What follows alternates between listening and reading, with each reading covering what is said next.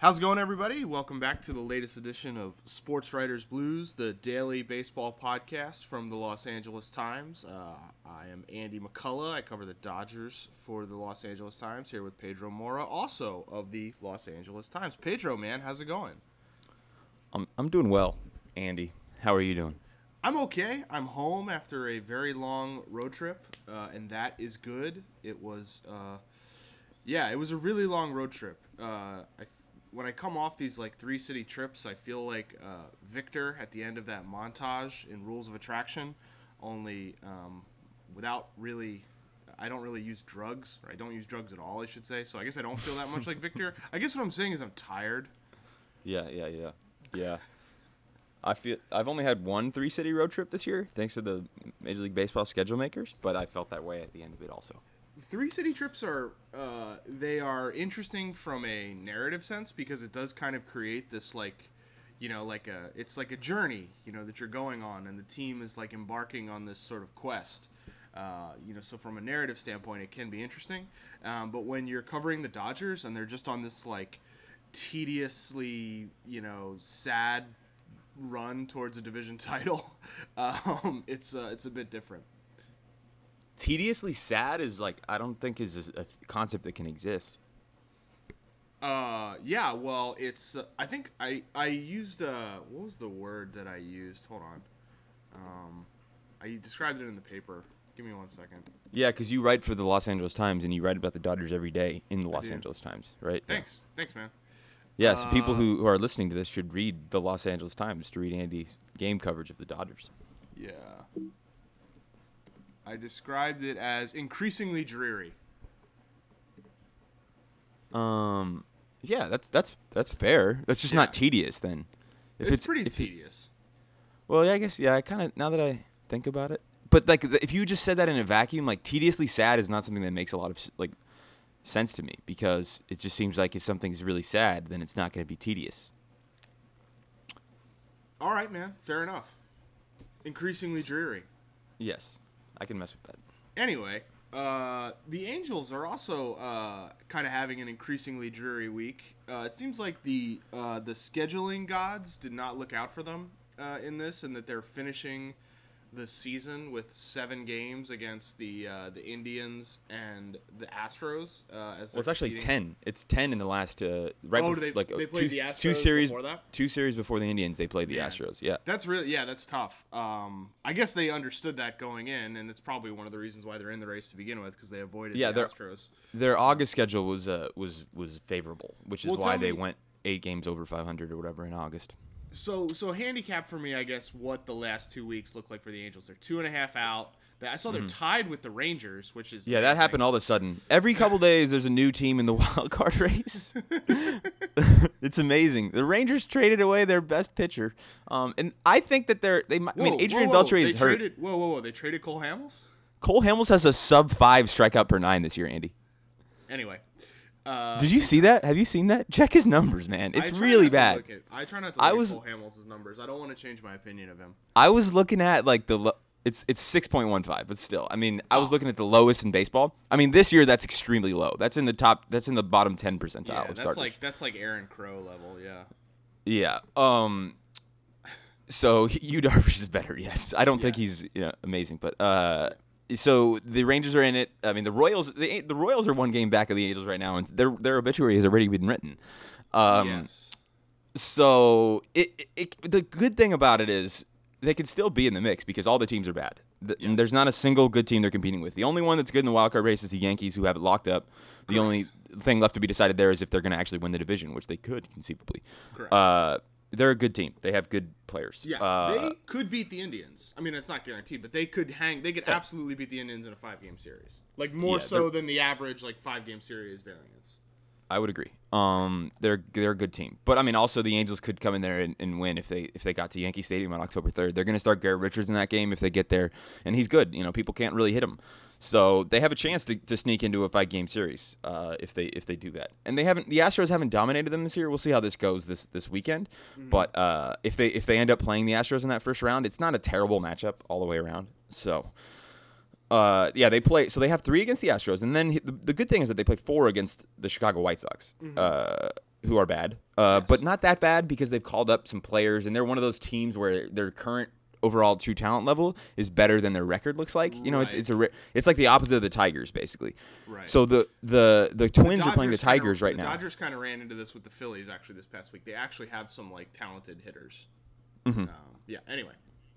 So the Twins are playing the Tigers, who have a better record, but the Tigers are definitively worse right now than the uh, Chicago White Sox. So that's unfavorable for the uh, for the Angels. And then they play three against the Mariners uh, to end this season. The Mariners are probably going to be out of it that end, but that doesn't mean that it's not going to be. It could be a little bit of a tight race. If the Mariners are still in it, uh, Jerry DiPoto will have to come to Anaheim for the first time since his July first, twenty fifteen resignation, which uh, would be interesting. So. Yeah, that's the that's the rundown on the last ten games. So what would you what would their percentage chances of making the wild card game be right now? Fifteen. In my head, I'd guess fifteen. I, I can check the FanGraphs odds. It'd probably be somewhere between that. I've become over the last month and a half of checking it. I've become pretty adept at guessing where it's going to change. uh-huh. Uh let's see, fourteen point seven. Yeah. Fourteen. Yeah. Wow. We both kind of guessed that off the top of our heads. Yeah, it's just it's. I knew it was twenty-seven before you know they, they lost the game, right? So um, the Rangers were at zero point one percent a few days ago. Now they're at five point four. So what? Uh, I mean, what do you take out? So let's say like okay, most likely they're not going to make the playoffs, right? Mm-hmm. So like, how would you describe this season as a s- success if they win eighty-three three games or eighty-two games? Like, how would you how would you characterize it? I guess. I don't know. I think that is up to your, um, your, your like your tendencies as a human being. Okay. In, well, in what do you think? What do you think Angels fans are gonna feel about this? Some of the people that I, I don't know. I mean, I get a, a biased sample because the people who tweet at me are mm-hmm. people who are fanatical, right? Uh, yeah. So I think that a lot, a lot of those people are pretty, uh, pretty happy about it, mm-hmm. and then also a lot of those people are pretty upset. But uh, a lot of people are happy that the, the team made a run. You know, I, I don't think it could be determined. You know, it could be. Termed like a total failure, like an abject failure, because they were in it. Um, they, right. you know, they're going to enter the last week of the season with a chance to make the playoffs, which is something. Right. Um, but it's also not a it's not a clear success. It's obviously not a clear success because they're they could easily still finish under five hundred at this point. Um, but this is what we expected. You know, in the beginning of the season, I said eighty-one wins. Like this is this is what this team looked right. like the entire they're, year. Um, they're currently a five hundred team.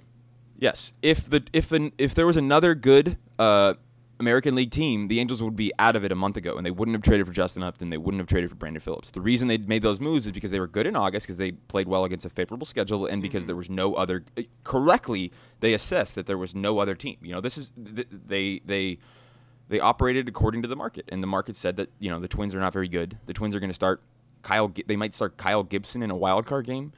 Um, so it's not it's not a good ball club. Like there there are no good ball clubs they're competing with. So you have a chance whenever that ha- that's happening. I wouldn't be surprised if the Twins lost their next three games. It could happen. Yeah, they're not. They're bad.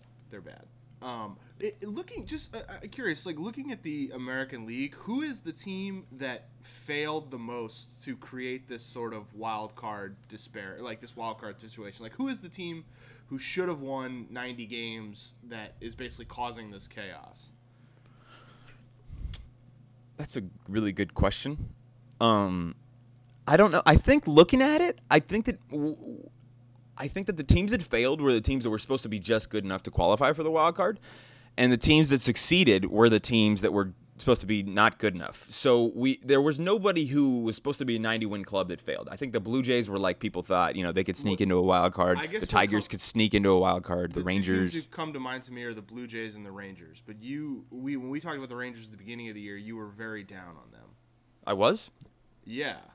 I feel like my life is just a steady, slow realization of all the takes I've had that are that were, are proven bad. It's no, a, it's really a, no. You had a good take on the Rangers. Oh, okay. Yeah, you were down on the Rangers, and I thought the Rangers might win the division, and you were like, no, the blah, blah, blah. Oh, at the start of the season? Yeah, yeah, yes, no, I did yeah, not yeah, think yeah. they were as good as the Astros. No, no, no, definitely yeah. not, yeah. So so it seems like the Blue Jays and the, and the Rangers would be the two teams, I guess. Um, I mean, you thought the Royals were in the wild card mix? I guess yeah, they still are. Yeah, I yeah. thought they were an eighty-seven win team, and it turns out they're going to be like a seventy-nine win team, which, um, you know, it's within the error bars, but I think uh, – the Royals are, I mean, their bullpen and pitching is just so atrocious. Like, it's from following it from afar, it just seems like every day is like the battle of the bulge where, like, you know, it's like Ned Yost is running out, like, some guy named Scott Alexander as their closer, and, like, they're talking about, like, Mike Moylan or Peter Moylan and Mike Minor and, like, high-leverage situations. And that guy, Mike Minor's been pretty good. I mean, okay, he's Mike Minor. Like, you know, whatever. Like, I mean, it's... He had a... Like, I don't... He's not... I mean, I, I understand your point, but he's not exactly the guy to do that. I mean, he th- you're talking about a guy who put up a two hundred inning season of, like, good pitching a few years ago. Yeah. So... I want to listen to the podcast from twenty eleven where someone was like, you know, Andrew Miller has been really good in relief. And the other guy just goes, yeah, it's Andrew Miller. Because you know that exists. You know someone said, I'm sure I said that. Like in twenty eleven, it's, it's, someone's like, you know, Andrew Miller. Probable that you said that at some point. Yeah. Andrew Miller's pitching really well. I'm like, yeah, it's Andrew Miller. Okay, what do you, you know, you really think he's going to be good? Uh, yeah, baseball doesn't make sense. But uh, anyway, the Royals. I'm season, curious to see. Yeah. yeah, the Royals are a failure. I'm curious Royals to see what the what the Indians will do with Andy Miller this this this winter this uh October because uh, he was hurt for a while. He came back in the Angels series. He didn't really look that dominant. He pitched twice. Uh, yeah. He they, they said they were going to try to get him a multi-inning stint. Didn't happen. He still hasn't proven that, and they can't pitch him on back-to-back days right now. And that really lessens the the weapon. I'm actually kind of light on the Indians. Um, Ooh. I. Yeah, I think that I do not think that they are the best team in, in the American League. I'm also not a scout, and I do not watch other teams' games other than when they're playing the Angels. But, so so I get like a biased sample. You're in on the Astros. Yeah, I'm in on the Astros. I'm in on the Nationals, and I'm in on the Dodgers. I think. Well, Ethan, you have not been watching the Dodgers. Again, I only watch the games that the Angels play.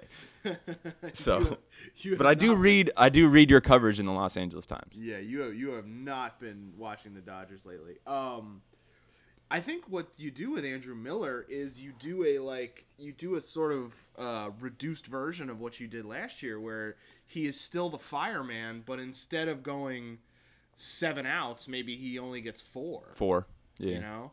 And but that really, I mean, that's a huge, that's a huge decrease. Well, it is, but also, you know, the hope is that uh, they're not going to be pitching four and a third from their starter every night the way they were last year. I mean, they were doing that as because every game was an emergency because they had Kluber yeah. and, and no one.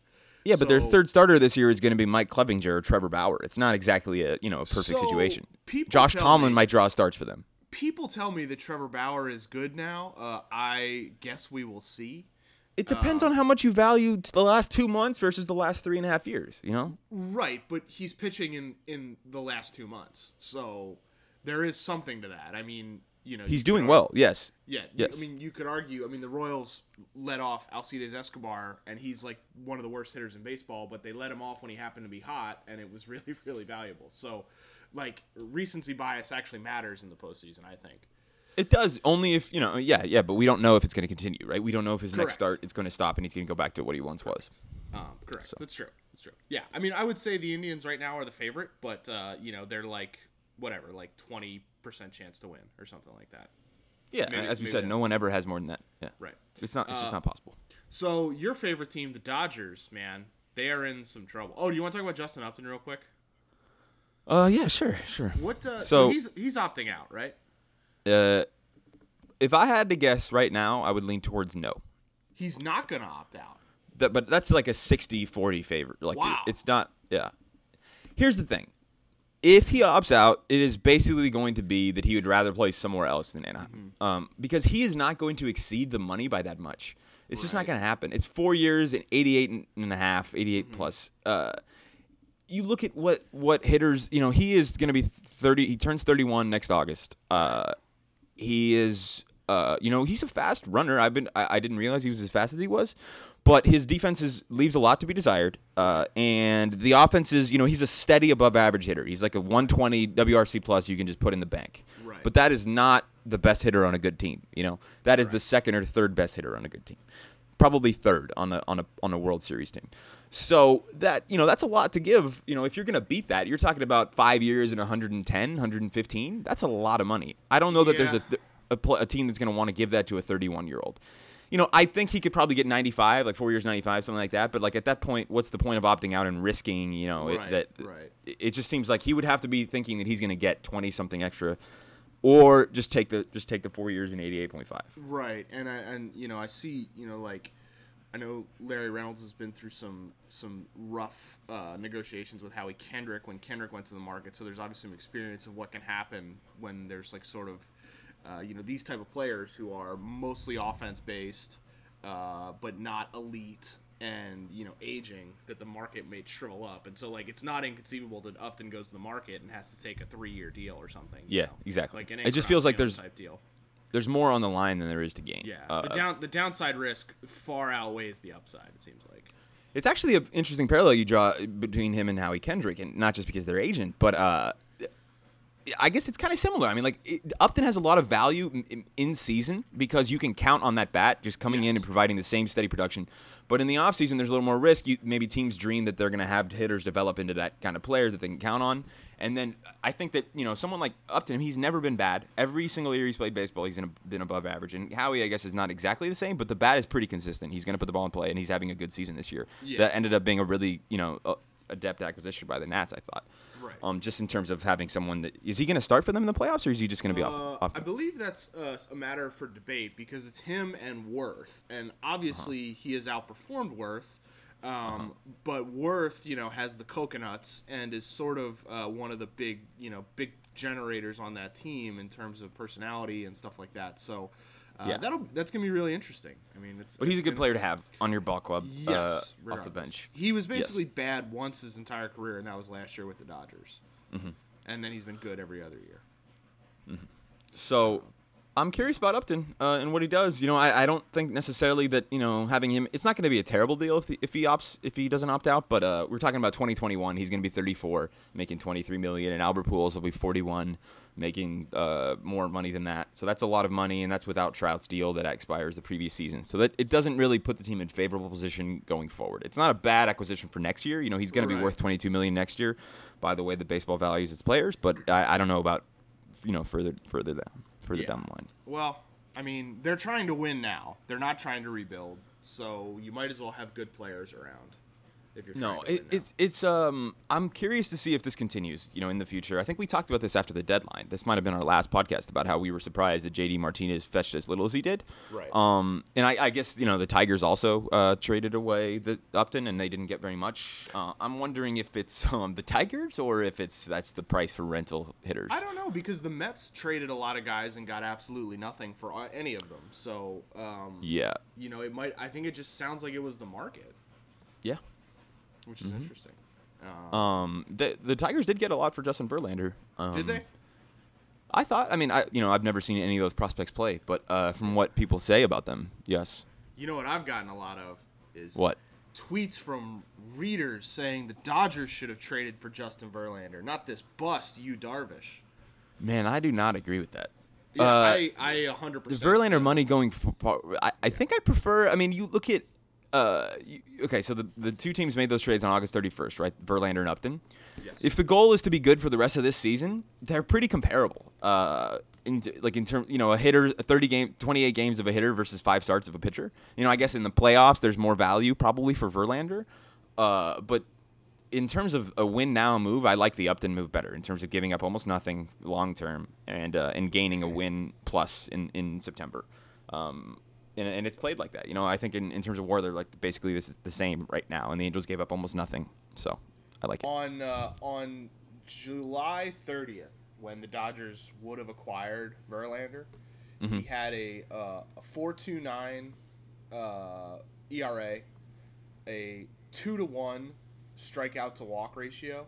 Uh, opposing hitters were OPSing seven twenty-seven against him. I mean, he's just like not a good player. Like in, you know, he's basically a a a, a, mm, a guy wearing a that. Verlander jersey having a very mediocre season. Mm, he was then. You're saying? Yes. Uh, I mean, he's happened uh, to basically he has had like four or five. He's had like a good like six weeks. It looks like. Okay, so what he is, in my estimation, a is basically. Is I think he's kind of a, like a, the new uh, innings eater, where he's going to throw two hundred for you next year, which is you know ever valued. It's never been more more valued in baseball if you could do that right now, because most starters can only yeah, throw one sixty-five. The Dodgers like specifically don't need that. No, no, no. It's like, not. Yeah. It's not useful to the Dodgers. It's not. It's yeah, not. Okay. But he's basically like a new a new style of innings eater, where he's going to give you like a three point seven, three point eight E R A at two hundred ten innings in a season, right. and that, that has value. It doesn't. No, you know, it's it, not. It I don't want him. Just, yeah. He's I'm a number three starter for me. I'm talking about what the Dodgers were looking for on July thirtieth. You yes, know, they July wanted upside. They yes, wanted upside. They wanted upside. And so, uh, obviously, the upside with Darvish was much higher. It has not worked yes. out j- just yet. Darvish has been one of many problems for the team in the last month or so. You said you had some questions about the Dodgers. I would love to try and answer them. Yeah, okay. So, the Los Angeles Dodgers, the one of the best teams in the history of baseball for the first uh, four week, plus months. For a week or so, yeah. So, and then they became, you know, for, for three weeks or so, one of the worst teams in the history of baseball. Um, at, you know, obviously the, the, the longer sample should be heavier weight. But at, at what point in that stretch, you know, I, I from following your, your tweets and stuff like that to angry fans, it seemed like, uh, you, you know, for a while there you were cautioning, like, this doesn't matter. You know, this is four of five games. I thought Alex Wood's quote after one of those games was, was pretty smart, where he said, you know, you can't expect any team to go six months without getting punched in the face at all. Mm-hmm. Um, at what, you know, which game was it where, which was it in San Diego that weekend where you started to think like, oh, uh, this, you know, I might have, or they, this, this is actually, you know, the traject, the actual trajectory of the season has now taken a hit. Uh, I believe it was when Clayton Kershaw lost to the Rockies. Uh, so that was either September seventh or September eighth. Uh, after okay. that. It was uh, a sign that. Um, so that was September seventh. It might. Got it. So that was. seventh, yeah, I'd have to. Look. Yeah, I'm looking at it right now. Uh, so that was okay. So that whoa, that was pretty deep into it. Okay, so that was one, two, three, four, five, six, seven, eight, nine, ten, eleven, twelve. They were tw- they were uh, they'd lost. They were one and twelve at that point. Right. That's when you started to. Okay. So I mean, you look at it like we can we can go through it, right? Uh, you know, the Brewers series, the Brewers pitched well. They're a good team. They lost two. They lost two in a row, right? It, that mm-hmm. happens. They yeah, they gave in, up a total of seven runs in that series. Correct. The it was not, they yeah. didn't really hit, but it was fine. You know, you lose baseball games to good teams, whatever. They went into Arizona. They got absolutely waxed by the D-backs. The starting pitchers gave up nineteen runs in the three games, right? But they were pitching Rich Hill, Hyunjin Ryu, Kenta Maeda. So obviously the Rich one is a bit disconcerting. Uh, then again, in his start right before that, Rich Hill threw a no-hitter. Um, yeah. So, you know, you can't really, like, freak out about that. And then you can't really get too concerned about Maeda or Ryu because they're not going to pitch in a playoff game. Mm-hmm. You go to San Diego. Clayton Kershaw wins on Friday night. Okay, losing streak's over, back to normal. Saturday, they played a doubleheader. In the first game, they basically rolled out all these rookies. They, you know, didn't play many of their starters. You know, they had like Rob Seguin and Okoye Dixon and all these guys and Brock Stewart. They lose that. And then in the nightcap, Yu Darvish pitches poorly. And then on Sunday, Alex Wood pitches poorly. And then you're like, all right, this is a really bad stretch, but it's pretty simple. The starting pitchers are not playing well. Um, you know, that's kind of what the issue is. The offense has been okay.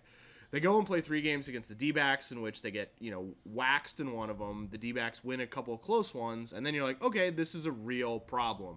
Uh, but you got Kershaw going on, on Thursday, you know, that'll stop things. And then when Kershaw shows signs of vulnerability, you're like, all right, this is, uh, yeah, this is a problem because nothing is working. The offense isn't working. The pitching's not working. The bullpen has been an issue. It's like, okay, across the board, if Kershaw's not able to stop it and if Kershaw is going to be looking vulnerable going into October, that's when you have some real problems. And so I would say that's when I kind of uh, turned on things a little bit. Did you have, like, in your career covering baseball teams, have you had any parallels, experience yeah. anything like um, this? The twenty fifteen Royals went uh, five and eleven in September, and uh, it was very similar. They had a massive lead in the division. They had, you know, basically run over everyone, you know, all summer. They'd established themselves very clearly as the best team in the American League. And uh, they kind of, you know, sputtered a little bit in September, and you started hearing the same sort of things like Ned Yost took his foot off the gas. They used too many different lineups. They need to stop playing all these September call-ups, blah, blah, blah, blah, blah. It's just like the same sort of tired, you know, stuff you hear. And uh, they obviously came back and won the World Series. So, yeah, I mean, I think that with that knowledge in mind, you know, I was thinking when you lose four in a row or five in a row, it's like, all right, it happens. You know, regression is is a real thing, but it shouldn't have a big effect on October. But I think this is something that is uh, that extends beyond, you know, a mere bad two weeks. I mean, they played bad baseball for a month or so, and that's uh, pretty disconcerting. Mm-hmm. So uh, let's see here. They started to lose. Uh, Let's say August twenty-sixth in Milwaukee. Uh, yep. or, no, at home against Milwaukee. At home. So, th- uh, yeah, you cover you, you, you were that weekend. Uh, what like what would you say their chances of uh, winning the World Series were? If you can recall, if you could peg, that was four weeks ago, basically yeah. today that that I series started. I would have said twenty-five percent. Okay. I mean, and, that's, uh, you know, I mean, we could go through the actual coin flip math, and it would be like one one sixth, right? No, but I'm curious to hear like but what I your think, you know what your feel was. You're yeah, not an idiot. I would say I'm, I would okay, say twenty-five percent. Yeah. And so after the Kershaw game, Thursday, September uh, the the night, what would you say? That was two weeks later.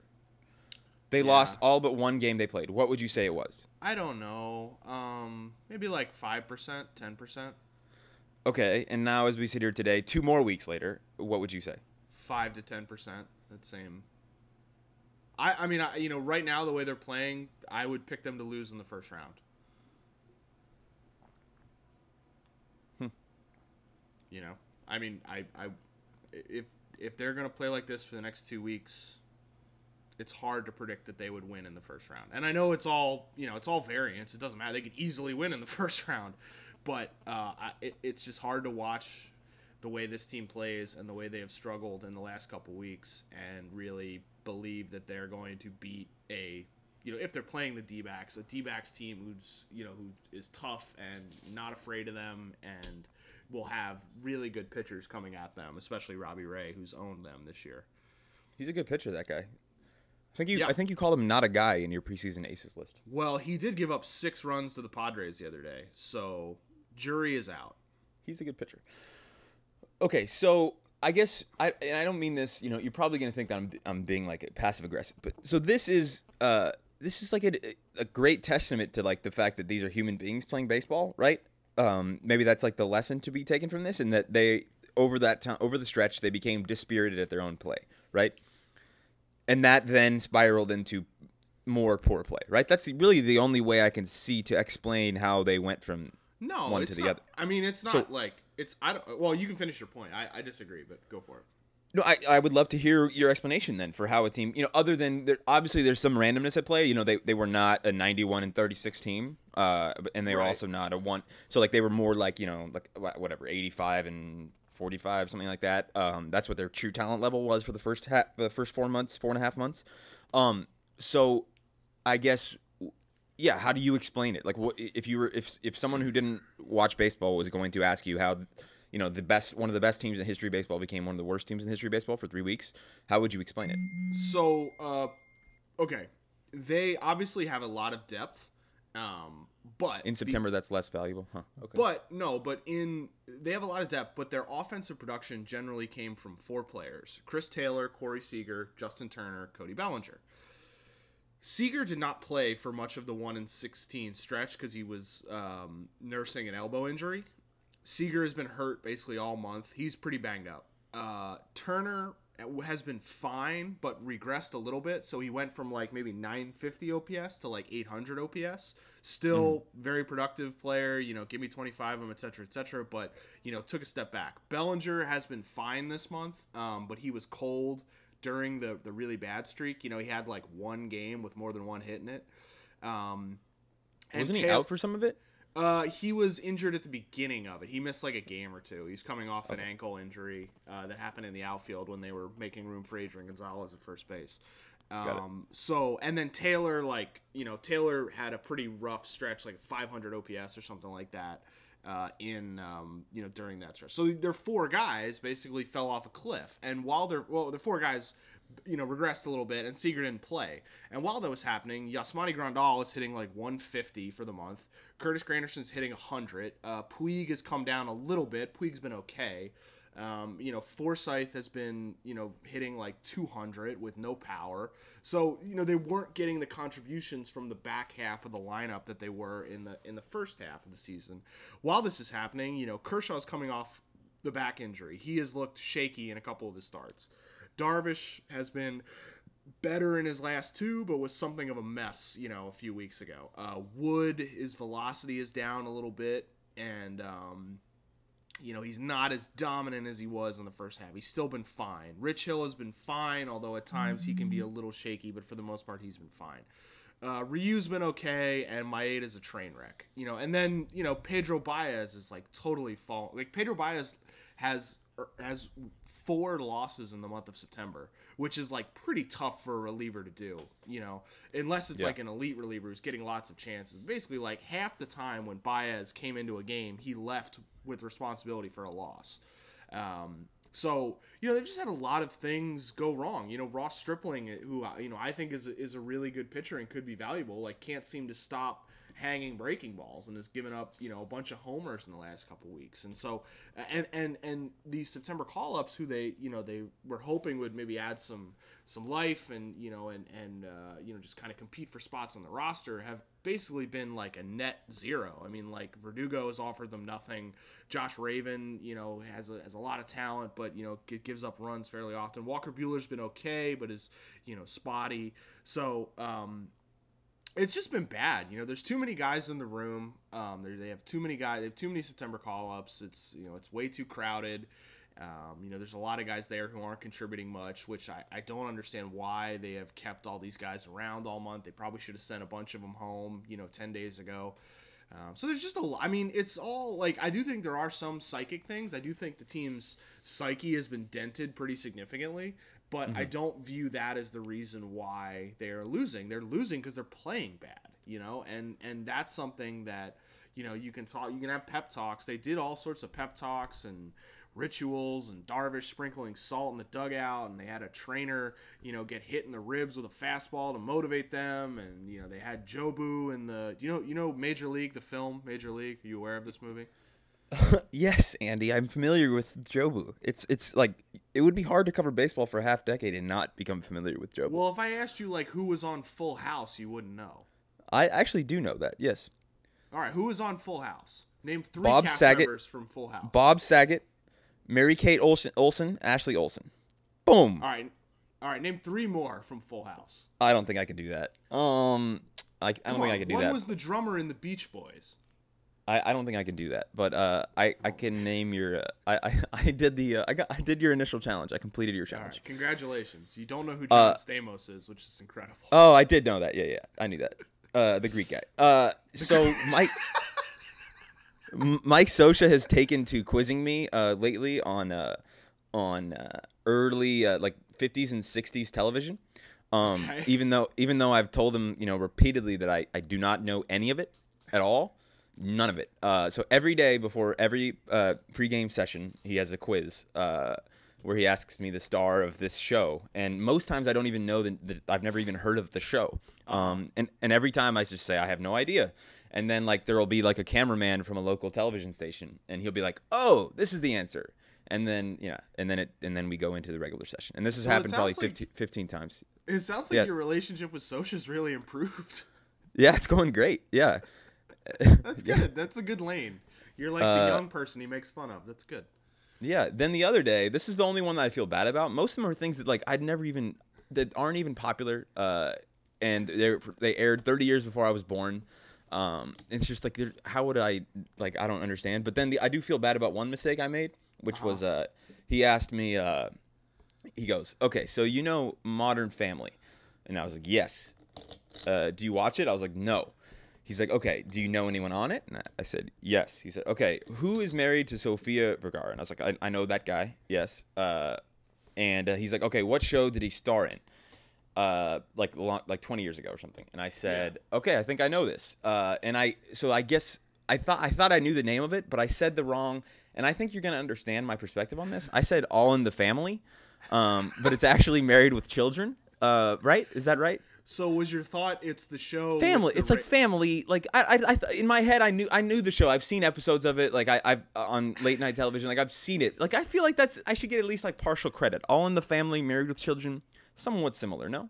All in the Family is the show with Archie Bunker, right? I don't know. I've never seen it, but like oh. from a name perspective, they're they're somewhat similar. All uh, in the Family, Married with Children. Like if you just said those words, those are almost synonyms. Hold on. Uh, yeah, no, they're not that similar. I get. Well, was Al Bundy a racist? I mean, because that was kind of the thing of. Uh, of Archie Bunker is that just like he was, you know, Carol O'Connor was basically playing like a, you know, like a bigot. I remember um, Al Bundy being like kind of a dummy. Yeah, I it, it's you'd have to like uh, you'd have to like reread it. Uh, you have to I don't know because there's like certain things I guess you could say back then that uh, that you can't. Say yeah, yeah, now. that's that's that, that was that that's was the, said. Yeah, so, that so was mentioned. I'm reading. Uh, I'm reading. I or I read this book by uh, Calvin Trillin. You know Calvin Trillin? Yeah, dude, Calvin Trillin is the truth, man. Yeah. Yeah. So he's, he he wrote this book. It came out in nineteen eighty-four. It's a collection of his uh, it's a collection of his uh, features. Food food books. Yeah. No. You talking no, no, about chicken not, fried? No, it's no. It's a book called Killings. It's a book called Killings. It's a book about murders, essentially, that he wrote for the New Yorker, and it's, so it's like a collection of all the stories he wrote about murder over like the previous twenty years. Ah. And in like the intro, he says something like, "Everyone cares about someone who got murdered, unless they're Oriental," and I was like, "What?" It was like a thing he wrote. Wow. Yeah. So who knows how how racist uh, Married with Children really was? I guess we I don't remember it. All, I, all I've I've read one of his food books, and I don't remember it being ra- like openly racist. I don't think that um, was considered being racist back then, though. That was. But just I mean, like, I read it like three years ago, so yeah, I, yeah, no. I would have noticed it. I, yeah, Calvin Trillin so. is responsible for like my favorite, uh, one of my favorite things, which is that uh, every night uh, to fall asleep, he, he wrote about this in the New Yorker. He he he he uh, to. Uh, To distract himself from the troubles in the world, he tries to think of one thing, every the same thing every day to help himself fall asleep. So he thinks of how many shrimp are consumed in Las Vegas each day. Uh, it's more than is in the rest of America combined, um, which is crazy. Uh, and he so he, he says every day he thinks about, like, where is that shrimp coming from? Why did this happen? And then slowly he falls asleep, and he never gets too far into it. And it's a perfectly, like, uh, minute problem to think about at the end of your day. That's I recommend great, it. Have yeah. you tried? Have you tried to solve this same problem? Uh yes yes yes. That's interesting. Very yep. interesting. Hmm. All right. Well. So uh, wait, real Dodgers quick here. Questions? Uh, you, there's one thing you, you kind of uh, you skirted about my question. Um, I asked you to explain simply to a to like a casual baseball fan. You know, you you, yeah. you gave a great uh, explanation of the you know of an insider's explanation of why they stopped winning. But I'm looking for a, a, a more simplified version. Um, in like in seriously ten or fifteen seconds. Like, how okay. do you explain what happened? They weren't they weren't that good. Okay. But that doesn't explain how they got to be like the worst for that long. They're playing bad. They're playing really bad. Everyone played bad except for Kenley Jansen. Every single player contributed to a loss except for Jansen. Uh-huh. Okay. Pretty interesting.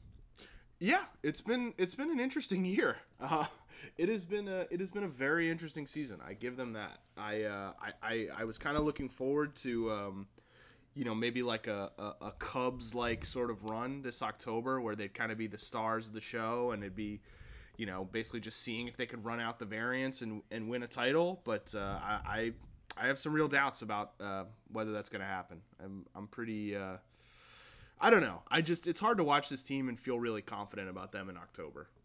I, I, I just don't see it. Yeah, so which is funny because I think I would assume they're still going to be the you know the pick to win it, like especially if they like you know if they yeah go on a they bit are in a, Vegas I think yeah, yeah. And, and I'm sure like if they you know win five of their last seven or something, you know people are going to say they're back, you know and and but I just I don't know once you okay yeah I guess let me ask you this way. Okay, so you you thought at the start of uh. So we, th- I asked you what you thought the Dodgers playoff odds were, but let me, because you're you're saying it's essentially just the case of everyone on the team started playing worse. Uh, indiv- so it's individual based. So on, let me ask you this then: on August twenty-sixth, the morning of August twenty-sixth, what did you think Justin Turner's true talent O P S for was for the rest of the season? Um, like eight fifty to nine hundred. Okay, and what do you think it is now? eight twenty-five to eight seventy-five, eight hundred to eight fifty. I don't know. I mean, not a significant, like Justin Turner is not the, the issue. Problem. Uh huh. Ju- okay. Justin so Turner is not the issue. He's the one guy. He is one guy who I know that when, or who I believe that when the postseason starts, he will give you four good at bats a night. Mm-hmm. You know, he's a guy who has the coconuts. Okay, so I'm trying to isolate it into individualized things because that seems to be yeah. what you're saying is the source of the problem. So who who is basically, who do you now project to be significantly worse than you did four weeks ago? That is really the question. I think that, Seager would be the one who you'd really worry about, just with his physical, where he's at physically. So you don't think it's a case of his actual abilities declining, but his his, his like his yeah, body not allowing him I, to. Okay. I think I think yeah. he's just physically not right, you know. But is the elbow stuff hurting his actual hitting, or is they it just say, his defense? They say no, but I'm not sure how it's helping his hitting. You know, I, I mean, don't know how having a sore elbow, you know, doesn't affect your hitting. You can say it doesn't, but his numbers have been bad since he came yeah. back. Yeah. Yeah, okay. He's down. His O P S right now for the season is like eight fifty, which is not what you would have expected, I think. Thinking about Corey Seager. Um, yeah. That, well, I mean, it was eight. It was eight seventy-seven last year.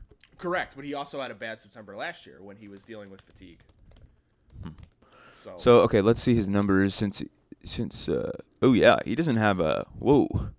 Yeah. Wow, he, he doesn't have a multi-hit game and then in, in, since that since the game they, they won in Milwaukee against Milwaukee. Correct. So he went on the wow. he basically went on the semi-D L on August uh, twenty-eighth. Since then, and he's played in seventeen games, he's hitting one seventy-three, two twenty-eight, two sixty-nine. Yeesh. So, I mean, there's no power, basically. Yeah. Yeah, I mean, he's just he's not physically right, you know. He's mm. um, and and Seager is their best hitter. You know, I think uh, oh, he and Turner, I guess you can argue, are their two best hitters. Bellinger's the most explosive hitter. Bellinger to me has been fine, actually. You know, he is not. Uh, I, I, you know, he, he. You're waiting for the September sort of fatigue to come in, and his power's down a little bit. But he's having good at bats. He's got like a nine something O P S in September. He's being productive. Um, it's just I wonder, you know, in October if he's going to be pitched to a lot better than he has been um, uh-huh. during the regular season. You know, I don't know if he's the guy who hits great pitching just yet. That could be something he's able of doing, but it's it hasn't been his calling card this year. He is a guy who has crushed Feasts, the middle yeah. middle relievers yeah. of the world. You know, just killed them, um, which is obviously hugely valuable. You're just not going to be seeing those guys as much. Yeah, yeah. Wow, he hasn't had a bad month all season. That's, no, um, Bellinger's been great. Yeah. Bellinger, Bellinger has been just has been really, really great. And uh, hey, yeah, can I um, can I uh, make a pitch? Sure. Can we can we get people to stop referring? I understand this is the this is how people speak in the game, but like, it's it's frustrating to me that people say good at bats because uh-huh. a, a, when you have a good at bat, oftentimes it leads to a walk, which is not an at bat. I mean, so it's, it's just wrong. Like, it is wrong. The fact that there are some things called plate appearances and something called at-bats is the maybe baseball's stupidest statistical quirk. So there just I, needs to be one. It, you can't, and, and, and, and at-bats don't include walks, and that's a big portion of a good at-bat. Yeah, I mean, I would just say that you should get rid of the phrase plate appearance, and everything should be called an at-bat. An at-bat. Yeah. Yeah, I don't really know. I mean, a walk is – you still went at-bat when you walked, so I, I don't know. Yeah, but, I mean, I'm with you. I'm with you. But in the current form, it's just it's inaccurate. That's all. That's all I'm saying. Yeah, I'm with you. I just think it's I think it's one of the stupidest things is that there are there are two separate uh, categories. I'm sure there's some like reason why I just don't care to know it. But you could say that about a lot of things that I feel. Did you see the uh, Did you see the tweet I had pinned to the top of my Twitter account? Uh, where you said you don't if you're wrong you don't care. Yeah. Yeah, which is which is really I, I want to put on my tombstone. Uh, yeah, you're very proud of that, but I commend you for it. It's great. It's true. I mean, I just I don't care. You know, like if Pedro Baez is on the postseason roster, I'll be shocked, but I also really won't care. It'll give me something really easy to write about. You know, when he blows a game, like yeah, it's, it's gonna be pretty. It's you know, it's not like it's bad for my life if Pedro Baez is on is on the postseason roster. I don't care what happens. Yeah, it arguably, yeah, you could make the argument that it's good in terms yeah. of freeing it's you. It's great in terms of narrative. Yeah. Oh, my God. It's yeah. incredible. Yeah. Uh, do you have any other Dodgers questions? No, I think we, we kind of answered them. Um, Who right now would you pick to win the World Series? The Astros?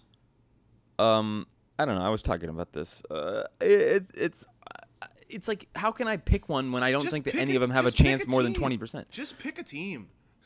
Um. Just say a name. The Houston no one... Astros. Yeah. Yeah. All right. I'll take the Washington Nationals. That's what I was going to pick, if not the Astros. Yeah. I, uh, I'm going to take the Washington Nationals. Even even just seeing them lose two or three to the Dodgers. Uh, their bullpen is, is uh, okay, which makes them pretty formidable, I think. They have a talented roster. Yes. They have probably the most high-end talent, I would think. Well, that's the thing with the Dodgers is that they're uh, – They're twenty-five. Uh, you know, the, the whole point of the Dodgers' success this year was that they had the best forty-man roster in baseball. Correct. Right. Uh, but that doesn't really help you in September, um, because everyone else, or it, it it it doesn't help you as much as it does in April, where you can call up guys freely and whatnot. It and it also doesn't help you in, in October either. Well, having a having a great twenty-five-man roster can help a lot in October, but no, I'm saying be, but October is generally decided by your ten best or so. Yeah, yeah, exactly. And their and their strength is that their their their twenty-six through forty are better than, you know, are dramatically better than a lot of other teams' twenty-six through forty. Correct. I do think the thing that separates this year from last year, though, is their one through ten is pretty elite in a way that it really wasn't last year. Uh-huh. uh-huh. But the one through ten is all, you know, but if Clayton Kershaw is seventy-five percent of Clayton Kershaw, if Yu Darvish has no idea how his delivery works, you know, if if Seager's really banged up, uh, you know, these are problems. So yes. Uh, then again, you know, Bryce Harper hasn't played in forever, and, you know, Max Scherzer's only going to throw six innings at a time, and, you know, Dusty Baker's going to be running his bullpen. So there are ways that it could break, not in the Nationals' favor. So who knows? Yeah. All right. Do you have, do you have any uh, new opinions about jeans? Um. Yeah. I just I was just uh, overly uh, categorical in my uh, demeaning of them, and during spring training, uh, and. Uh, And I've I've changed uh, my my tune of late. Uh, I rediscovered a pair of jeans that I used to like when I was in college, uh, and they're they're still comfortable. And I've been wearing them. Uh, I've been giving them good use, and uh, I, I recognize that I was wrong. I really feel like pretty much like every three days I I realize that I was like extremely wrong about something I once said. Um, it's it's kind of an amazing thing, actually. I really feel like that. I don't know how, like, we're talking about, like, by the time I die, if I live a normal life, I'm going to have been wrong about, like, fifty thousand things. Yeah, I mean, I've I've lived with you for two springs. I can uh, attest that this is accurate. Yeah. It's it's kind of an amazing thing. Do you see yourself buying jeans in the future? No, no, no. I do not. I'm comfortable with the, with the pair that I have. The thing that, y- your opinion about jeans that I really disagreed with was that they're terrible on everyone. That's what I said? Yeah, you said not, I don't like jeans. You said mm, I don't remember everyone, saying that. You said everyone's jeans look bad. Oof, I just do not agree with that at all. I don't That's think I would said. have said that. I don't know, man. I don't think so. No, because I responded. I said, "You don't think you don't think my jeans look good?" And you said, "No, your jeans are terrible." That I still I still think that, actually, to be honest. I still think that. That's a that was a good take. So I'm pretty sure I'm going to be right about that take. What sort of pants should I be wearing? I don't know, man. I don't know. I don't know. Maybe I also haven't. I just shouldn't. I haven't seen you. I haven't seen you in. When's the last time I even saw you? So I look the same. Don't worry. You saw me in Arizona. In Arizona. Oh yeah, that's true. Your brief interlude with the Dodgers right now. I forgot. We didn't even discuss that. I did. Yeah, that happened. That was a thing. That was a, that was an interesting few days in our lives. Uh, yeah. Do you have any? Do you have any opinions on the brand new record or any other new music that's come out this summer? It's been a really good um, summer for music. It's been a wonderful summer, man. Um, I have a, a the brand new record is is is is, is quite good. Um, I don't. It sounds like from what you've said about it that you, you feel a little bit more strongly about it than I do. I still very much enjoy it. Um, it's it's good. It's in it's in regular rotation for me. Um, right now, what I'm really into is the Cloud Nothings record. Uh, that was released earlier this year. Uh. Okay. It's it's it's just wonderful. I didn't really like Cloud Nothings that much before. There were songs that I did enjoy, but this record is just fantastic. I don't know if you've listened to it much, but uh, I like highly recommend it. I, I think, think it's I, just like absolutely I did, splendid. I did listen to it. It was kind of in one ear and out the other, which is how I've always been with them. But I can give it another shot. I I, I, I really think that it's like it's significantly better than their their past stuff. Okay. Um, it makes me like. Yeah, it just makes you want to like do things. It's like it's it's very Japan Droid Z, this new record. Okay, um, yeah. And they're and they're touring together on the East Coast this month, which Ooh, is pretty cool. That's interesting. Have you uh, have you given the uh, the War on Drugs record a shot? Oh yeah, it's like the I wake up to it every day when I'm at home. It's great. Yeah, it's really good. It's so it, good. I think it might be better than uh, the previous one. Uh, I don't know. I, I just feel like it might be. Um, it's they're both. Really, he, it's really good. The, I don't know that there's like it's got to be in the, honestly like I really feel like it's in the top like twenty records I've ever heard in terms of just putting it on and just having it like just listening to it the whole thing yeah. through and through without any dislikes or anything like that. It's it's it's it's just great. Yeah. There's a yeah, there's an intricacy to it and that like sort of like stuff just jumps out that you on different view, on different listenings. Yeah. Yes. It's it really rewards like repeated listening in a way yeah. that not not a lot of other records do. It's yeah. just it's just wonderful. Sort of like, you know, that the the, the uh, like uh, strangest thing, like the guitar riff in that. Uh, like I d- kind of didn't notice it the first few times, and then it became like sort of like hypnotic, where like I just wanted to re-listen to it like over and over again. Basically, like the guitar hook they have. Mm-hmm. Um, so there's like stuff like that. Uh, I still think. I mean. the two records I've just been listening to nonstop are A Deeper Understanding and Science Fiction. I am uh, I saw it brand new, you know, a few weeks ago in San Bernardino, and they were just it was.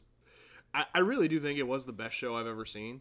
Um, Did you read Ian's uh, review of it in Stereo Gum? Yes. Uh, it, no, I read his in uh, Pitchfork. I don't know if he wrote something for Stereo Gum as well, but I read the Pitchfork about the review. I don't think he reviewed the show, and uh, no, he oh. reviewed that show, that oh, specific no. show. What, what did he What did he say about it?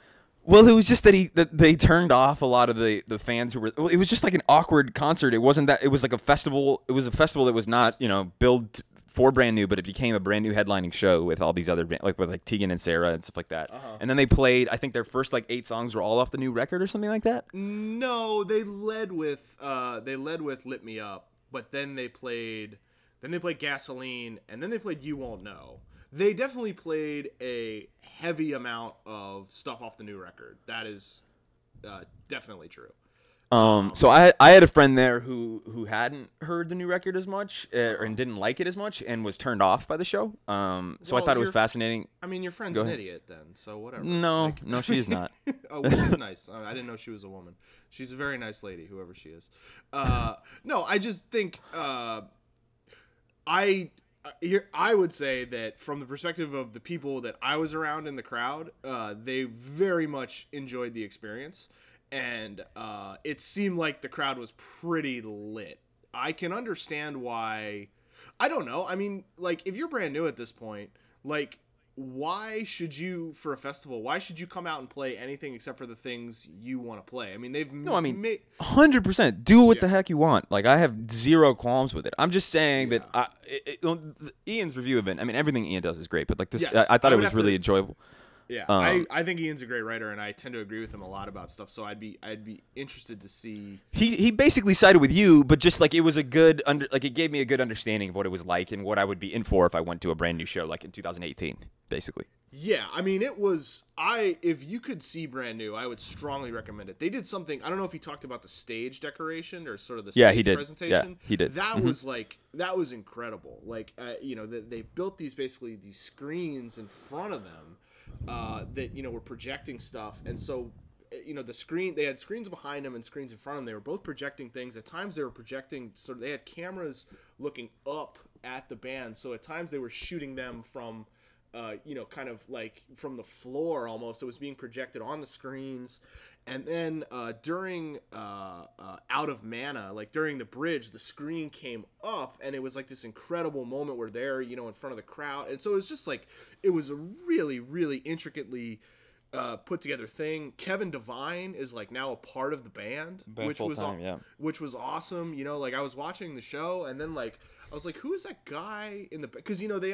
Like, I don't know if, if they still use um, Derek, who's, like, Jesse's cousin, as, like, their fifth member or whatever. But there was a guy in the back playing the drums. And then there was a guy next to him, like, a blonde guy. And I was just like, who is that person back there? And then I realized, like, that's Kevin Devine, which was uh, pretty cool. I, I don't know. I just thought it was, like, an overwhelmingly...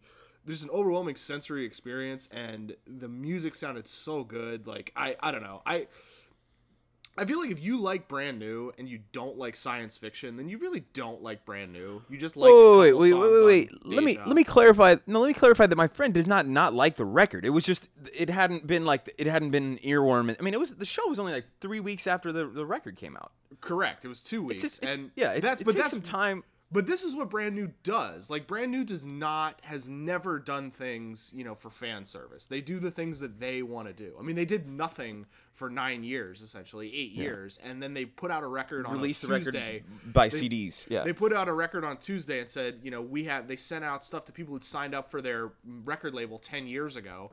And then they had the number one record in America. So they're obviously doing something right. They were headlining yeah. this festival over Death Cab. Uh, I don't think it you know, sold that well though. The record actually, from what I from what I read, somewhere. Well, I mean, sure, but they're gonna make a. I would imagine yeah. they're going to make a ton of money touring. No, they're they're do what they want. They do what they want. They're good at it, and they're rich. I mean, it's there's there's nothing yeah. really. I mean, right. like I mean, Ian said that Jesse basically said two lines the entire show. Yeah, he said which nothing. was we're brand new, we're from New York, and yep. how's everybody doing? Yep, that's it. And he said he said he said like, all right, let's go. Before they played uh, Sick Transit Gloria, which it was more. It, it seemed like that was less. for uh, the crowd than him just telling the band, like, all right, let's get through this, uh, which I enjoyed. I just I, I remember listening to uh, a podcast. I want to say it was with um, it was on Matt Pryor's old podcast, which I don't know if it still exists. But uh, Matt Pryor's old podcast was great because it was just him like whining about Victory Records and stuff uh, for like hours at a time. But he was interviewing Andy Hull, and he was talking to Andy Hull about touring with Manchester when they were opening for Brand New. And he basically Andy Hull was basically saying like, Brand New is amazing because they do everything wrong. It, it, they don't interact with their fans in any sort of productive way. They mm-hmm. uh, don't make new music. They, you know, don't do anything really to help their consumers who care about them. They only do the things they want to do, and they just keep getting bigger and bigger and bigger and bigger.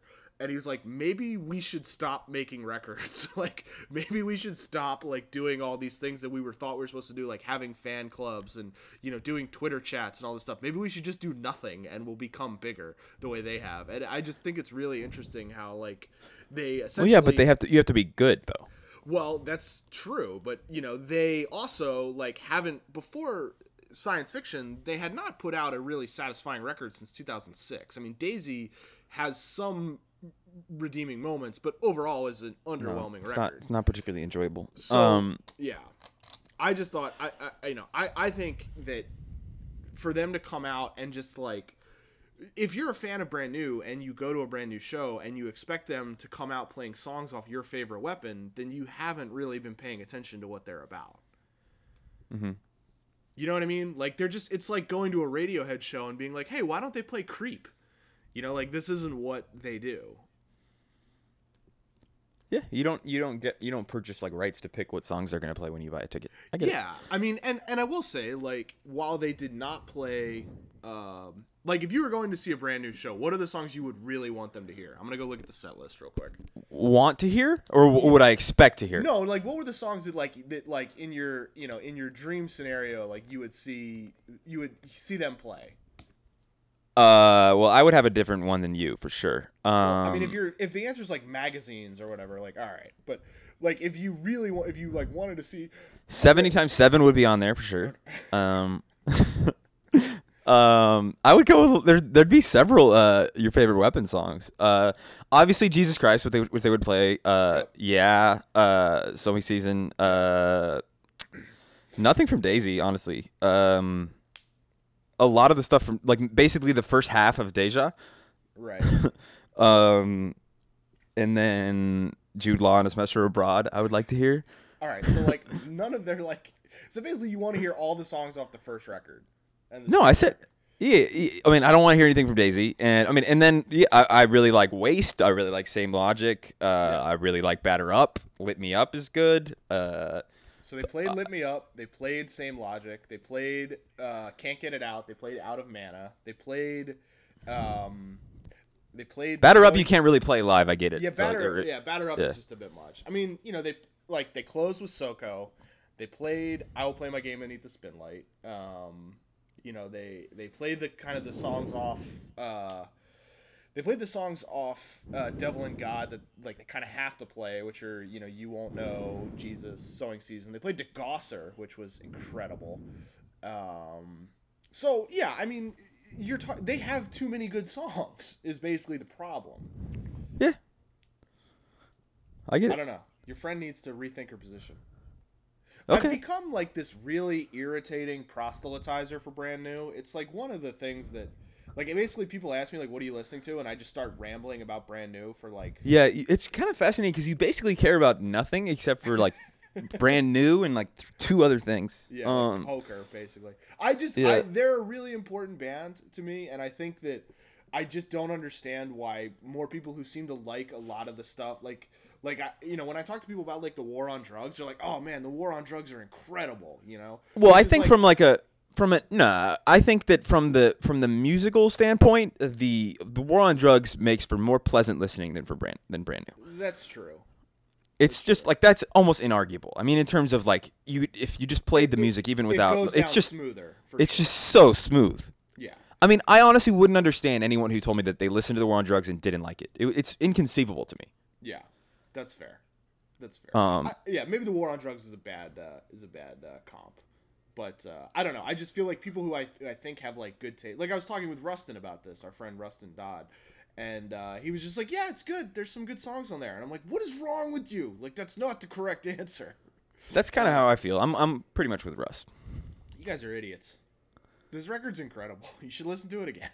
I'm glad that it makes you happy, man. It, that's what. That's also the, the answer I keep getting, where it's like, man, I'm glad you really like this. No, I, I, I genuinely, like, I, I mean that with all sincerity. I, I, I would prefer that you be happy with it than, than not. This was a good podcast, Pete. I'm glad we're back. Yeah, let's do it again, baby. All right. Yeah, we'll, uh, we will maybe try and pod next week uh, to set up the final week of the season, and then we'll do the N L D S preview. Uh, with Dylan? With Yeah, maybe with Dylan. uh, we'll see. We'll see if Dylan's uh, see if Dylan is available. But yeah, uh, thank you for listening. Um, you can rate and review us on iTunes. Uh, yeah, Pete, you got anything?